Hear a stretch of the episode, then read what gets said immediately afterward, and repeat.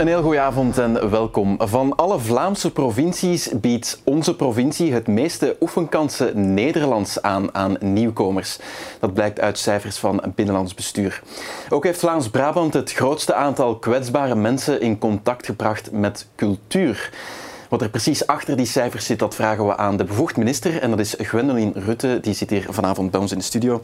Mevrouw Rutte, goedenavond. Goedenavond. Uh, anderhalf maand minister aan, anderhalf maand burgemeester af ook. Heeft u nog een bureau eigenlijk in het stadhuis in Aarschot? Of bent u daar niet meer, uh, niet meer welkom in die gebouwen? Jawel, toch wel. En uh, ik ben heel blij dat vandaag Bert van der Raura de eet aflegt. Hij vervangt mij. Ik blijf nog wel titelvoerend burgemeester, want mijn hart blijft ook wel nog in Aarschot. En u heeft nog een badge voor het, voor het stadhuis. Ik, kan, ja, ik, had, ik, verloor die vroeger ook al ja. vaak. Maar ja, gemeenteraad en dat soort dingen, dat volg ik, daar ben ik. En we stemmen vandaag ook de begroting. Dus uh, ja, ja komt oké. Okay. En inderdaad, uw opvolger heeft de, heeft de eet afgelegd. Um, ik wil eerst, voordat we die cijfers induiken, iets anders aanstippen. Het stikstofdecreet. Gisteren mm -hmm. niet tot een stemming gekomen in het Vlaams parlement, omdat de oppositie eerst nog een advies wil van de Raad van State. Uh, dag om misselijk van te worden, zei uw collega Demir. Zijn dat ook uw woorden of uw aanvoelen? Ja, elke vogel zingt zoals die gebekt is. Dat is niet direct uh, mijn taal, denk ik. Maar goed. U had het liever niet gehad, dat ze dat advies... Dat is, dat, dat is iets anders. Ik bedoel, ik, uh, we, hebben een, uh, we hebben een akkoord gemaakt. En natuurlijk, daar, daar zijn voor- en tegenstanders van. En in een parlement komt er een moment waarop dan je dan moet zeggen van... ben ik voor of ben ik tegen? En als men het dan op de procedure speelt... en nog maar eens naar een raad van state gaat... en nog maar eens uitstel wil... Mm -hmm. ja, dan denk ik dat dat is misschien niet nodig er komt toch een moment waarop alle partijen zullen moeten zeggen of ze voor of tegen zijn. Ja. En we zien dat vergunningen in het gedrang komen. Dat er nu ook voor de eerste keer um, voor een, uh, de bouw van een huis ja. een vergunning is geweigerd. Dus dan heb je het niet meer over landbouwbedrijven of industrie of hele grote projecten. Dan gaat het eigenlijk gewoon over ja. woningen die moeten gebouwd worden. Maar dus is, dat echt, toch... is dat echt op de procedure spelen wat de oppositie doet? Of ja, op zich is het ook niet zo vreemd dat, zeker als je het hobbelige parcours van heel dat stikstofverhaal een, een beetje gevolgd hebt, dat de oppositie zegt van goed, wij willen toch nog wel eens een laatste keer checken of juridisch alles goed aan elkaar hangt. Wel, als ze zeggen het is de laatste keer, dan kan ik daar ook mee leven. Hè? okay. Maar dan wil ik ook wel dat het ja. de laatste keer is, want we hebben al, we hadden spoedadvies gevraagd, bon, dat ging nu niet. Kijk, mm -hmm. het is gewoon belangrijk dat er een kader is om te vergunnen. En wat niemand kan uitsluiten, wat geen enkel advies in de wereld je kan vertellen, is uh, als er mensen naar de rechtbank gaan nadien, wat die rechtbank vervolgens gaat zeggen. Ja. Dat blijft onzeker. En precies daarom heb ik zelf onderhandeld dat, we, dat uh, deze regeling een tijdelijke regeling mm -hmm. is, dat die niet uh, voor altijd blijft lopen en dat we meteen beginnen aan een nieuwe oplossing. En daar vind ik, wij moeten echt naar Europa gaan. Deze hele stikstofregeling wordt Kafka, heeft weinig te maken nog met de echte bescherming van de natuur. Vandaag was in het nieuws dat er ondertussen bijna te veel wolven zijn. Dan denk ja. ik, ja, als er te veel wolven zijn, dan is onze natuur best wel in goede staat, mm. denk ik. En toch zie je dat als het dan over stikstof gaat, men doet alsof uh, het einde van de tijd nabij is. Dat ja. is natuurlijk niet juist. Dat is een beetje Kafka, dus ik zou pleiten van laten we naar Europa gaan en zorgen dat er een praktische regeling komt mm -hmm. die ons allemaal ja. ook uh, economisch wat En bent u, bent u ervan overtuigd dat uh, de Raad van State, als ze nu met dat nieuwe advies komen, dat u en uw collega's dan niks meer moeten aanpassen aan dat uh, stikstofdecreet zoals het er nu uitziet? Ik kan niet vooruitlopen op wat de Raad van State gaat zeggen. Het ik kan weet, dus dat jullie terug naar de tekentafel moeten Wel, ik weet wel dat we op één punt, hè, op alle punten die ze gemaakt hebben, een antwoord proberen te geven, mm -hmm. aanpassingen gedaan, maar op één punt verschillen we fundamenteel van mening met de Raad van State. Um, de Raad van State gaf aan dat je eigenlijk eerst moest stoppen met vergunnen en eerst reductiemaatregelen moest nemen om stikstofgehalte te verminderen en daarna pas opnieuw zou kunnen ja, vergunnen. Ja, dan leggen wij natuurlijk ja. de economie plat. Dat wil ik niet, ook niet als liberaal. Dus wij zeggen we doen dat tegelijkertijd. We verminderen de stikstof, maar we blijven wel vergunnen. En dat is een punt, ja goed, dat is een politieke een, keuze, denk ik. dus uh, ook. ook als dat advies anders zou zijn, gaan wij op die lijn. Oké, okay, goed. Laten we eens naar die cijfers dan kijken van, uh, van uw agentschap. Um, bijna 30.000 oefenkansen zijn er um, in onze provincie aangeboden geweest aan kwetsbare personen. Het gaat dan over, voornamelijk over mensen met een uh, migratieachtergrond oefenkansen voor het Nederlands. zijn cijfers van oktober vorig jaar tot oktober van dit jaar. Mhm, klopt, ja. Om te beginnen die 29.330. Wat is dat precies? Wat, wat zijn die oefenkansen? Wel, um, Nederlands, dat, uh, dat, leren onze mensen dan op school. Iedereen die Nederlands wil leren kan een cursus volgen. En T2 heet dat Nederlands.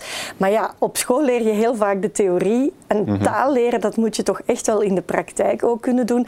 En daarvoor bieden wij die oefenkansen aan. Dat kan okay. gaan van ronde tafelgesprekken waar dan Nederlandstaligen, Vlamingen bij zitten, samen met andere taligen. In een informele setting informele is dat eerder, een café, ja. een babbelcafé, zoiets. Ja, van babbeltafel. Dat, Ja. kan, uh, dat kunnen ook uh, uitstappen zijn waar uh, je één op één samen met een Nederlandstalige en een anderstalige op stap gaat om je taal te oefenen. Het is Mhm. eigenlijk wat het woord het zegt.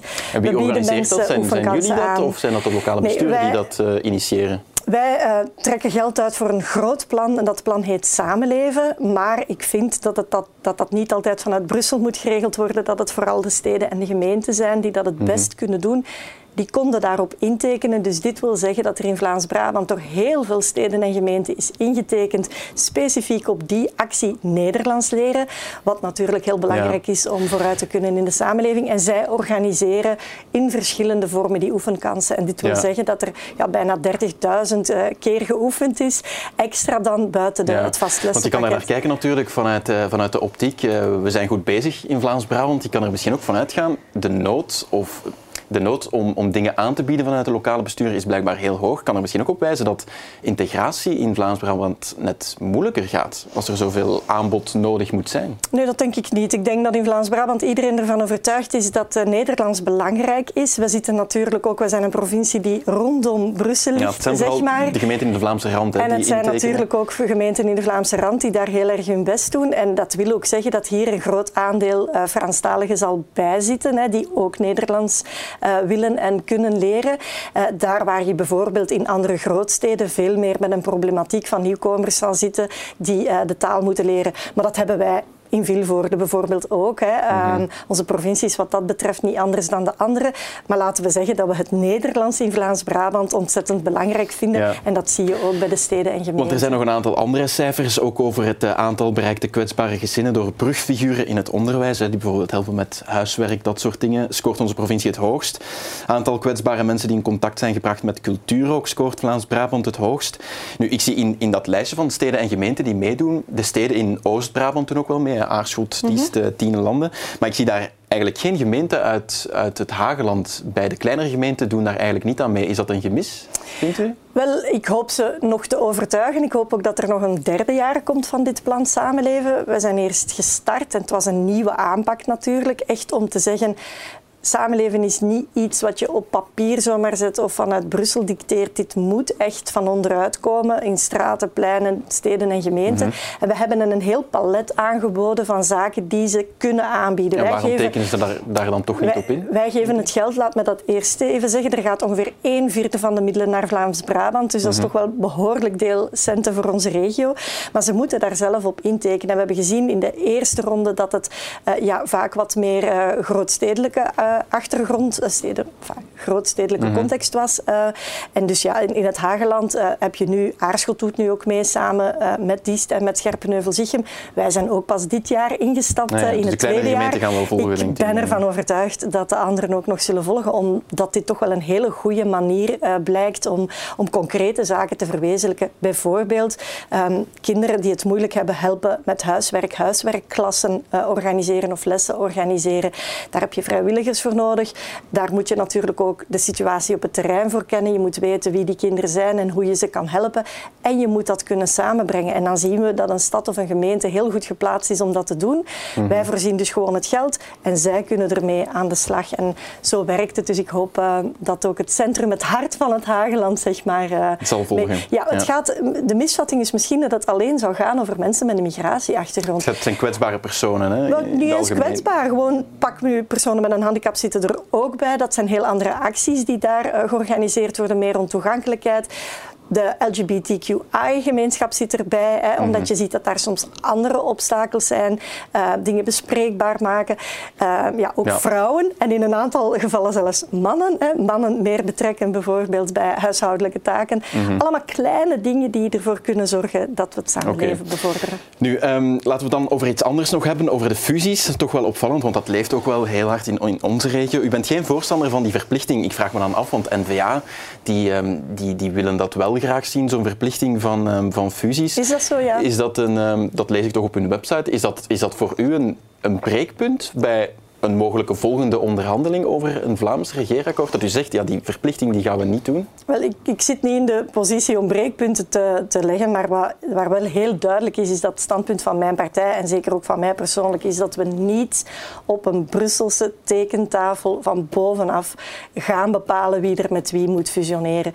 Uh, het verleden heeft geleerd dat dat een recept is dat uh, niet goed werkt, hè, waar dat je ook onvoldoende rekening houdt met wat de realiteit is uh, mm -hmm. van mensen, van het leven van mensen, waar ze naartoe gaan om hun commissies te doen of waar ze naar school gaan of waar ze werken. Dus ja, zo een, een kaart van Vlaanderen in Brussel waar dan een paar hoge piffenis gaan beslissen wie er met wie moet, moet fusioneren, daar pas ik voor. Dat ga ik niet doen. Okay, daar ben ik heel duidelijk in. Oké, want ik wil u even iets voorleggen van, uh, van professor Johan Akkaert, die in Kortenberg woont en ook uh, gespecialiseerd is in de gemeentepolitiek, wat hij zei over uh, fusies. Je merkt vandaag dat in heel wat gemeenten, gemeenteraden eigenlijk ja, inhoudelijk doodbloeden. Uh, heel wat beslissingen worden niet meer in de gemeenteraad genomen of in het college, maar heel, vaak in, uh, in allerhande netwerkstructuren, in overlegplatformen met andere overheden, instellingen, groepen enzovoort. Waarbij de gemeenteraad op het einde eigenlijk nog optreedt als, uh, als notaris.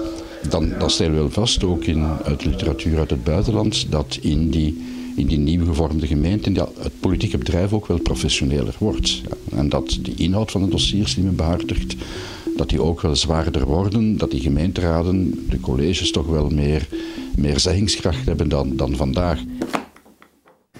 Ja, als ik dit hoor, dan denk ik er zijn toch alleen maar voordelen aan, aan fusies. Maar dat weet ik niet. Er zijn voordelen aan samenwerken. En ik vind mhm. het ook wel belangrijk dat dat transparant gebeurt. Um, wat blijkt is, en dat zouden we wel verder kunnen doen, is aanmoedigen om uh, ja, te optimaliseren. Als je bijvoorbeeld geen mensen meer vindt op je dienstruimtelijke ordening, als je technische profielen niet meer kan aanwerven, ja, dan, dan is het wel best om te gaan samenwerken. Moment, wel, daar kunnen we waarschijnlijk nog wat verder in gaan. En je voelt ook dat dat wel aan het gebeuren ja, ja. is. Moet je dan financieel dingen aanbieden aan gemeentes die met elkaar Ja, maar ook het makkelijker maken. Eh, administratie uit handen nemen, paparasserij wegnemen. Zorgen dat Vlaanderen ook beter functioneert. En niet alleen naar de steden en de gemeenten kijken.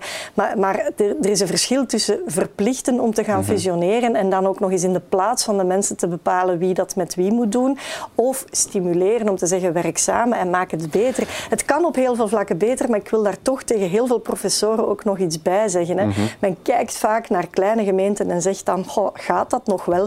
Ik stel vast dat een aantal van de grootste probleemdossiers deze legislatuur niet in kleine gemeenten zijn voorgekomen, maar in grotere gemeenten. Als ik kijk naar uh, Sint-Truiden en het parcours dat die stad heeft afgelegd, als ik kijk naar Knokke-Heist, dat is mhm. geen kleine stad of gemeente, maar dan kan je toch bezwaarlijk spreken van goed bestuur. Dus het hangt niet noodzakelijk van de grootte af. Het hangt van de mhm. kwaliteit af en dan denk ik dat we veel beter naar kwaliteit kijken. En uiteraard, uh, als je belastinggeld beter kan kan inzetten door samen te werken, dan moet je dat gewoon doen. Gaat het gebeuren, denkt u, in Oost-Brabant de komende jaren, vrijwillig? Want dat, u zegt, ja, we moeten vrijwillig stimuleren, maar ik heb de indruk, eh, er wordt veel gepraat, maar het gebeurt niet. Wel, Gaat het gebeuren? Zes jaar, is natuurlijk, zes jaar is natuurlijk ook weer lang. Dus ik, ik, denk wel dat je een aantal fusies zal zien in de volgende legislatuur. Maar dan is dat vrijwillig van onderuit, uh, voor wat mij betreft, ook goed overlegd. En dan kijk ik bijvoorbeeld naar, wat, naar de samenwerkingen die er ook geweest zijn tijdens de coronacrisis. Hè. We hebben in het noorden van het Hageland, met onze eerste lijnzone, daar zat ook dichtbij Scherpenheuvel, uh, Aarschot, Tieltwingen, Bekkenvoort uh, en Begijnendijk. Ja, waren met zes. En mhm. we hebben met z'n zes op sommige momenten met zes gewerkt, op andere momenten drie per drie gewerkt. Ik heb de indruk dat de burgers heel tevreden waren van uh, de samenwerking toen, van het vaccinatiecentrum en de dienstverlening. Kijk, dat zijn supermooie voorbeelden van hoe dat je kan okay. samenwerken zonder je eigenheid te verliezen. Want in een wereld waar alles groter wordt, waar er opnieuw oorlog is, waar we de hele dag met Chinezen, Russen en anderen om de mhm. oren geslagen worden, is het misschien ook gewoon fijn om in je eigen gemeente thuis te zijn. Ja. Ik wil nog even, om, uh, om af te sluiten, terug naar uw bureau in het stadhuis in Aarschot. U bent nu titelvoerend burgemeester. Gaat u daar vanaf 2025 terug ook als, um, moet ik dat noemen, uitvoerend burgemeester zitten? Dat zal van de mensen van Aarschot afhangen natuurlijk. Ehm, de, de, de, regelgeving is ook veranderd, want mhm. eh, ja, de, de, mensen kunnen zelf rechtstreeks kiezen en het is de persoon met de meeste stemmen op de grote lij grootste lijst. wel de lijst hè, voor en ik ga de lijst voor, ik ga de lijst trekken, ja. Zou het, zou het aan de kiezer niet, niet, uh, niet eerlijker of duidelijker zijn toch in ieder geval om op voorhand aan te geven van goed, ik ga voor het burgemeesterschap en daar leg ik mij dan sowieso op toe. Bijvoorbeeld Ridouani doet dat in, in, um, in Leuven, zegt ja, ik ga mij ook niet op een, op een Vlaamse of federale lijst zetten. Ja, Want heb... garantie dat u, als de Aarschottenaars u aanduiden als burgemeester, garantie dat u burgemeester blijft ook, als er misschien opnieuw een ministerpost aankomt, die, die geleerd, kan u niet geven. Hè? Ik heb echt wel geleerd dat je in de politiek uh, heel voorzichtig moet zijn met garanties en ook met straffe uitspraken. Ja. Dat is de, mijn les van, van dit jaar. Uh, dat snap maar ik, ik moet maar wel voor de zeggen, is dat misschien wel een beetje verwarrend Weet, heeft, de Aarschottenaar heeft voor mij gekozen. Ik ben vijf jaar dag in dag uit bezig geweest voor Aarschot. Ik ben nu even weg, want het is in principe tot 9 juni. Ik breng ook weer een pak ervaring mee. Ik mhm. breng een pak nieuwe voorstellen mee en mijn hart ligt in Aarschot. En dat zullen ze daar denk ik wel weten ja. ook. Ja.